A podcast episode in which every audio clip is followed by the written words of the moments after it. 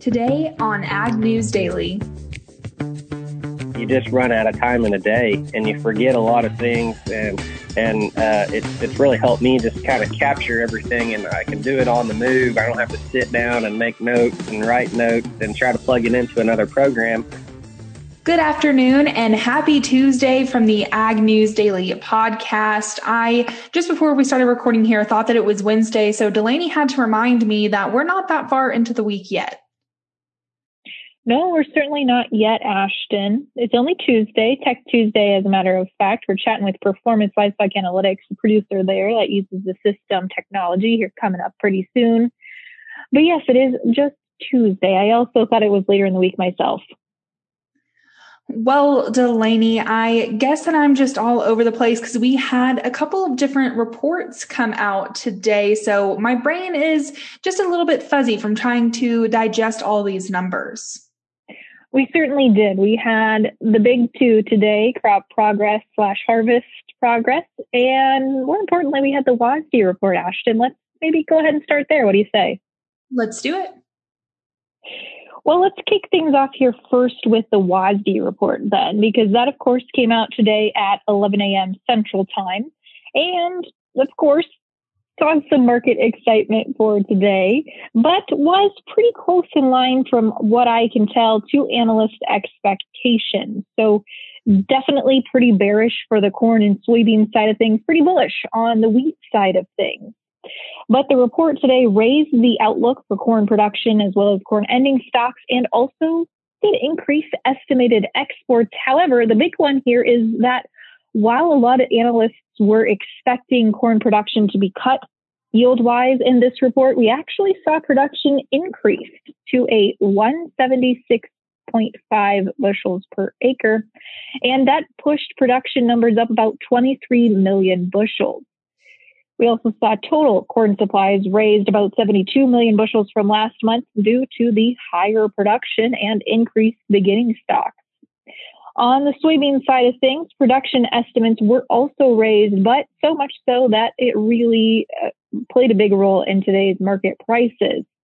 Overall, we saw the increase in bushels per acre as far as yield projections go about not quite just shy of a whole bushel per acre increase from the September ro- report.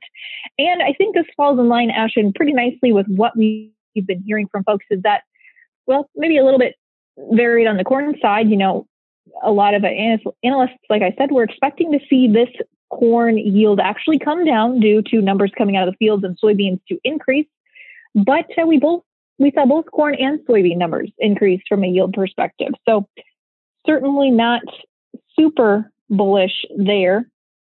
But on the wheat side of things, we saw a drop in supplies. We saw actually a slight drop in domestic use and also a drop in ending stocks. So overall, that was seen as pretty pretty bullish here for the wheat markets and was in line with what we were expecting to see. Well, Delaney, like you said there, we also had crop progress come out for this week. And for the U.S. corn crop, we're sitting at 41% harvested. And for our soybean crop, we're at 49% harvested. So just kind of getting to that halfway point here. Yeah, we certainly are. And I think it's going to be interesting to see as we trickle through harvest here. You know, we got quite a bit of rain, Ashton, over the, the good swath of the Midwest this week, you know, yesterday, the day before. Some folks are getting some rain today. So that's definitely going to slow things up a little bit. Interesting to see how next, next week's report comes out. But more importantly, it's going to be interesting to see how yield numbers come out and whether or not those numbers we saw on the WASDE report today will be indicative of what's coming out of the field. Well, Delaney, I want to kick things over here talking about some news coming from the Biden administration concerning our pork plants. The Biden administration is considering a proposal that would allow some pork plants to slaughter pigs more quickly if they boost staffing.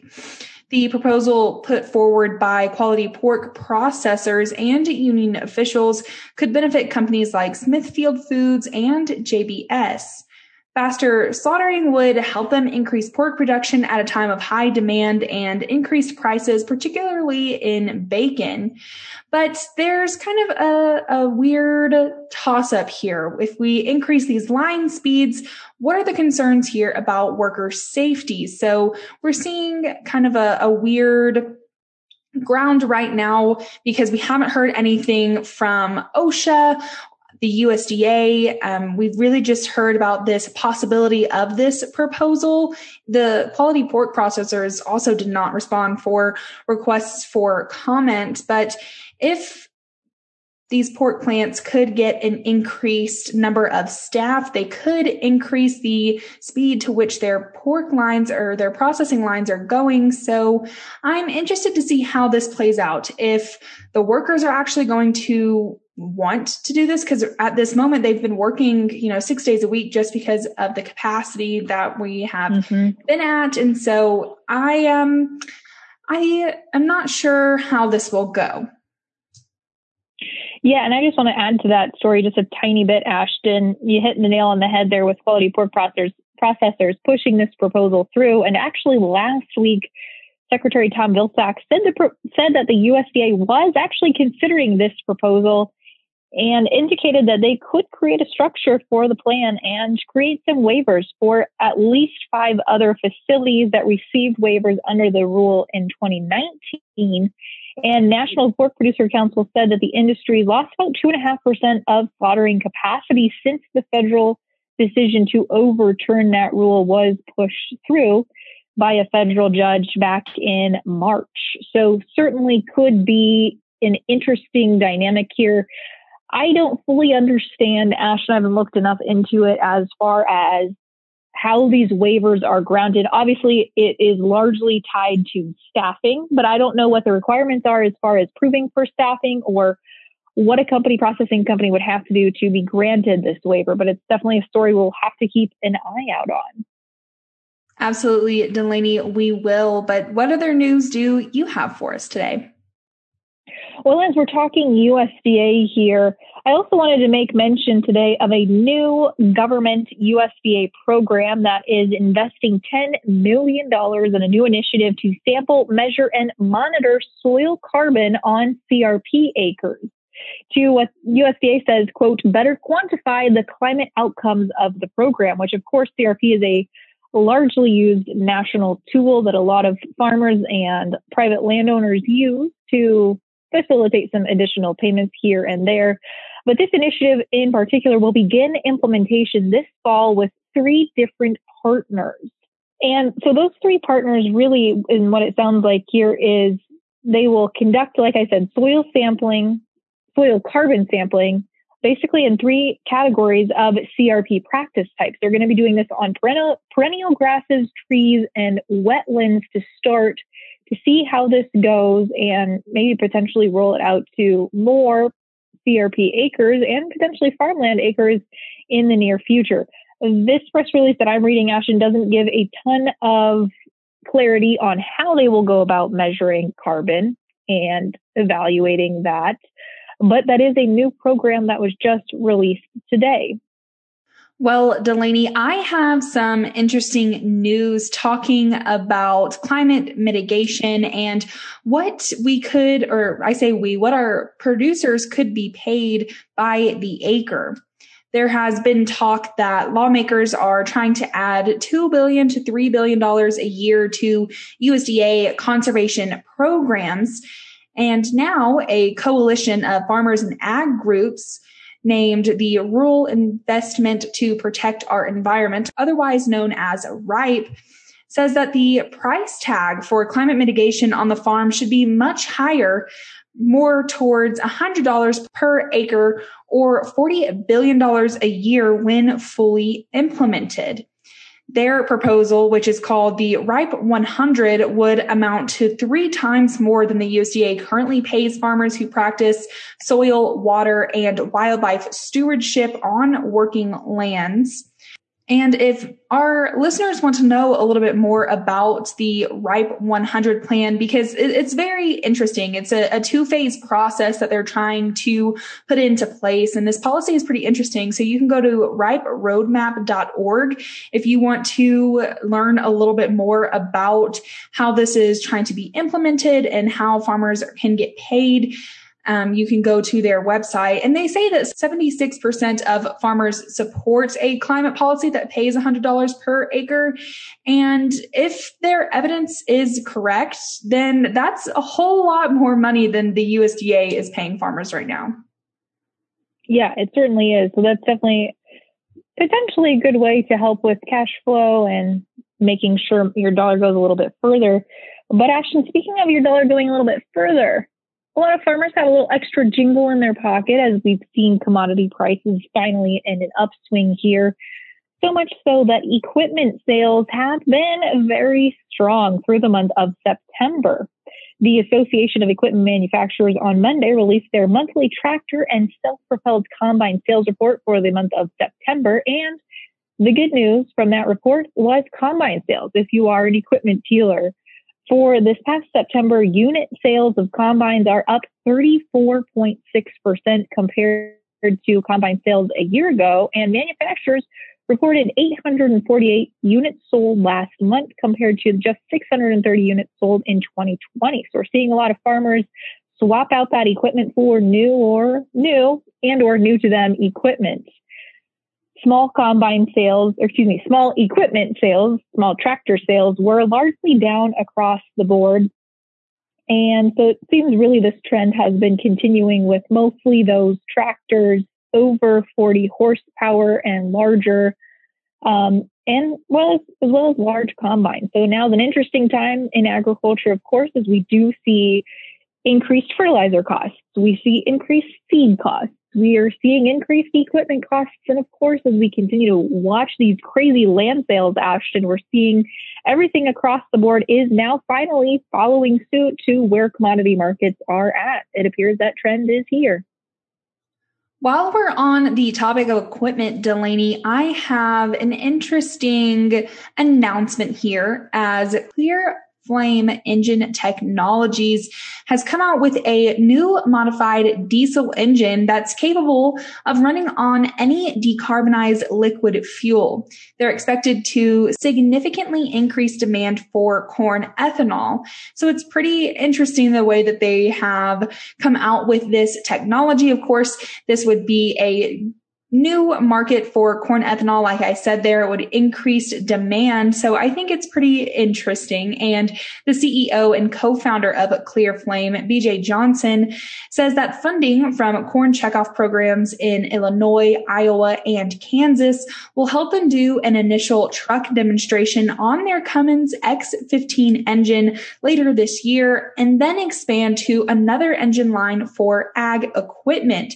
So this could be potentially some good news for truckers out there for the ag sector from both a ethanol standpoint and just uh, an interesting standpoint when it comes to ag equipment. Yeah, certainly is, Ashton. But I tell you what, I don't uh, have any other news for today, I don't think. So what do you say we hop over and chat market? Before we get into the markets, Delaney, of course, it is a Tech Tuesday episode, and this Tech Tuesday is sponsored by Performance Beef. Performance Beef users have quick access to real-time accurate data. The technology simplifies feeding to financial data, making it easy to generate real-time closeouts, update rations, or analyze performance trends all in one place. Your feed, financial, and health information are integrated in one easy to use platform accessible from your computer, smartphone, or tablet. Find Performance Beef online to learn more and request a demo. But with that, Delaney, I am ready to hear how the markets ended for today. Fantastic. Well, as I mentioned, mm, not so exciting in the markets today. We definitely had a little bit of a bloodbath today as the bearish WASDE report dropped and proved to be a little bit more bearish than maybe analysts were expecting. December corn today closed down 10 and a half cents to end at 522 and a half. The March contract down 10 and a quarter to close at 532 on the nose. In the soybean pits today, the November contract down 30 cents to end at 11.89 and a quarter. The January down 29 and three quarter cents to close at 12.10. Wheat, as I mentioned, got a bullish report today, which pushed all markets higher across the wheat complex, kicking things off here in the December Chicago contract up two and a quarter cent to close at 734. The March up a penny and three quarters to close at 747 and a quarter. Hopping over into the livestock markets today, we got some mixed trade in the protein markets as cattle were mixed as well as lean hogs. December live cattle down 92 and a half cents to close at 129.25. The February down 62 and a half cents to close at 134.25. And in feeder cattle, they were higher today as the November contract added seven and a half cents to close at 161.80. The January up 67 and a half cents to close at 162.77 and a half. As I mentioned, lean hogs were showing some weakness today with the December contract cutting $2, ending the day at 78.17 and a half. February shed a dollar 82 and a half to close at 81.25. And lastly, wrapping things up here in the class three dairy milk futures.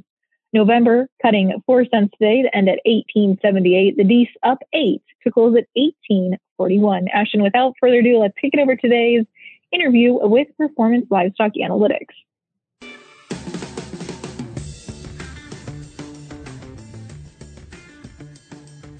Well, for today's hashtag Tech Tuesday interview, we are, of course, sponsored today by Performance Livestock Analytics, chatting with another one of their fantastic customers about the beef industry and technology within that industry. Chatting today with Greg Williams, a beef producer in northeastern Oklahoma. Greg, thank you so much for joining us today. Uh, pleasure to be here. So, Greg, let's talk about your operation. You obviously are a livestock farmer, but tell us a little bit more about that.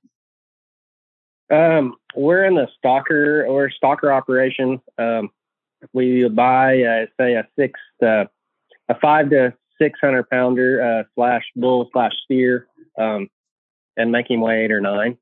Um, basically, try to use grass and grain and a feed truck to just uh, make our cost of gain as cheap as possible, and uh, and get them set up for a feed yard. So, Greg, when you're done with them, do you work with one feed yard primarily, or how do you go about moving them on to the next phase of their life? Uh, I just uh, I have a list of guys where I just call and uh, try to get the best price for them, and they uh, they typically head to a feed yard. I've I've, I've went to uh, four or five different feed yards over the last four or five years. Um, kind of whoever gives you the most money, so to speak. Mm-hmm. And I know that uh, Oklahoma is a big livestock state in general, but talk to us a little bit more about your neck of the woods there in northeastern Oklahoma. Is it a large cattle area? A very large cattle area. A lot of cow calf pairs. Uh, a, a, few stocker. I say a few. There's there's quite a few stocker operators in our country. Uh, there's basically no feedlots. Um, where it's extremely too wet. Not right now, but it's, it's just too wet, uh, too muddy to have too many uh, cattle pinned up. Um, we use a, we utilize a lot of grasses. We have a lot of Bermuda grass and fescue. Um, uh, we use the grass and we feed a lot. Um, it's kind of a high rotational kind of country, so to speak. Um, try to utilize grass and feed, and uh, and uh, I think our average rainfall is pretty high. I think we got like 35, 45 inches oh, wow. last year mm-hmm. for it stopped. So, but it's a lot of a lot of improved grasses. Um, just we try to use utilize the grass as much as possible and uh, and feed and too and try to capitalize on grass and and feed for the large for the big gains. Now, I know that with that being said, that type of thing can be a little tricky to keep track of as far as what you're feeding, especially if you're, you know, doing grazing type of uh, purposes for your livestock. How do you keep track of all that stuff? Uh, I use, I mean, I guess we, we use performance beef here. Um, we just have, I think uh, we're like an 800 acre place and I have like 13 different pastures. So basically, you know, I'll figure uh, I'll figure all my fertilizer costs in and and all my other costs into a yardage cost, which and, and which simplifies what my fertilizer cost is, my my I call it a yardage. So so it'd be like fertilizer, labor, maintenance, uh, my mortgage costs, what my grass costs, then I actually have a feed cost on top of that. Uh, performance beefs really help me there as far as that goes. I can keep track of that yardage and capture that yardage where I'm not on pen and paper anymore. And so, what made you decide to transition to using performance beef in the first place? Because I know a lot of guys still use the pen and paper method, and that works. But what made you decide to make that move? Uh, I could never get it all on pen and paper, so to speak. When you got a couple guys that working for you and you're running, you know, you're running, you're trying to start 15, 1600 head in 30 days. Uh, you just run out of time in a day and you forget a lot of things. And, and, uh, it's, it's really helped me just kind of capture everything and I can do it on the move. I don't have to sit down and make notes and write notes and try to plug it into another program that I had to create because I, I didn't have another program. Uh, it's, it's it's helped me tremendously just to be able to do this stuff on the move and it saved a lot of time on the computer before I had to be on the computer just to get it all plugged in. Now I just like to be on the computer just because it's at my fingertips and I enjoy looking at it and how it's set up and I can you know I can look at I can see where my break evens are at on a daily basis um, I can see what my feed cost is on a daily basis. I don't have to figure it up every time I want to do it, mm-hmm. or I. Uh, it's it's it's it's helped me tremendously. So, Greg, how long have you been using the performance beef system? I think it's been two years. A short story. I had a guy used to work for me, and uh, he he he quit in April one, and I just started the program, and uh, then he, he's back again, back working for me, which it's not a bad deal at all. It's a great deal. I'm glad he's back. And he he picked right up on the program and just started using it again. Like he he didn't have to reteach himself, so to speak. He didn't. He anybody can jump in there and run that. Okay, now I gotta ask though, Greg, how old are you, and how old was the age of the worker that jumped right back in and used it? Because you know that's a common question and common uh, I think barrier. I'm Thirty. I'm 35, I think. Yes, I'm 35. uh, he, he's younger than me. He's uh, he's okay. 30. I know that doesn't really help much. I, I guess it would sound better if he was 65. But so it's it sounds though like, and that's been a common theme that we've heard from lots of producers that use the technology is that it is super easy to set up. Any age group of person, anyone with any sort of technological challenges or experiences, everyone really is able to use this platform. And so with that being said, you know, what changes you, you've kind of alluded to these, but what changes really when you get down to the nitty gritty have you actually seen using this technology? Changes in my operation, uh, uh it's it's it's helped me hands down in so many ways. Uh, it keeps you can keep an inventory. So, like for instance, you know, say last month I was really interested in how many loads of corn I used. So I work with a farmer close here and I buy corn from him, well, I could go in and and and and and look at that and see how much corn I use, so I can go back and actually, all right, I need so many loads of corn. When he's asking me, he's like, how much do you want this year? Well, I used this last year, so I can go back and do that. Um, and as far as the, I don't use the animal health side yet. Uh, I might get there someday, but it's helped me a lot where uh, I can keep I keep so much better track of those retreats and those pulls um, and what I gave them and how much I gave them. It's helped me uh, hands down.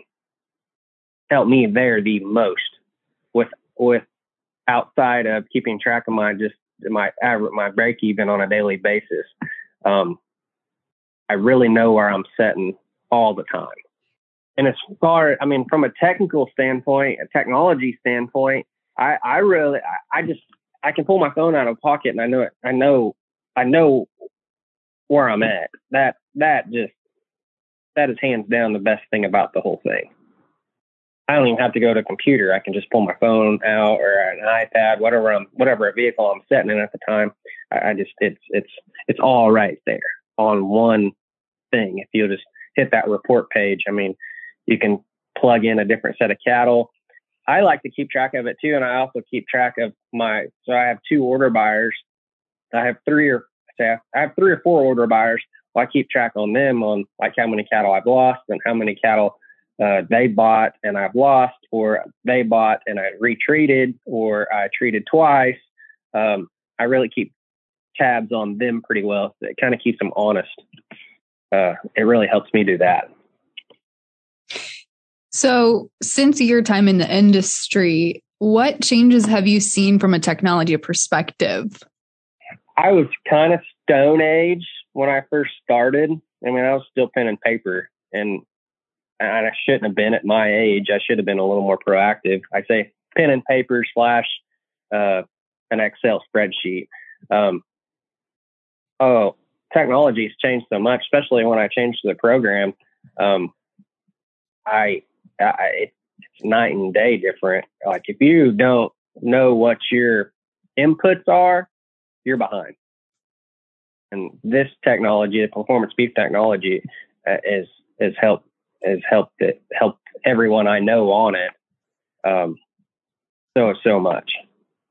I guess lastly here to kind of wrap things up, change is hard. We all know that. Um, and, especially adopting something like technology when there's kind of a question mark about how to do it and if it's going to work for your operation. But what advice or recommendation do you have for others looking to use technology to improve their operation? Get a hold of it and run with it because we're not we're not going to go backwards. We're just going to it's going to keep going and keep going and we're going to keep using technology. So just get a hold of it and run with it. And if you're thinking about switching to performance beef, just do it. If you're in the stocker business or even the cow calf business, just do it. Um, especially if you do it for a living. Um, I mean, 90, I'd say 99% of the farmers and ranchers out there probably have a credit line or owe a bank something. So you, you better start using your technology, the things that you can get a hold of, uh, to know where you're at. Fantastic. That's great advice. I love that. Just jump right in, try something new. Yeah. Awesome. Well, it's been really great getting to chat with you, Greg. Certainly appreciate you coming on the podcast today. I greatly appreciate it. I hope uh, I hope it was good enough.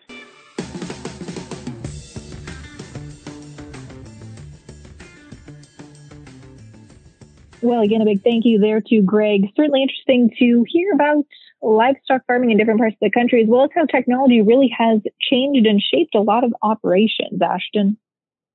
Absolutely, Delaney. And we will continue having conversations like this on the Ag News Daily podcast. So, folks, be sure to tune in at agnewsdaily.com. And while you're at it, follow us on Facebook, Twitter, and Instagram at Ag News Daily. With that, Delaney, should we let the people go? Let's let them go.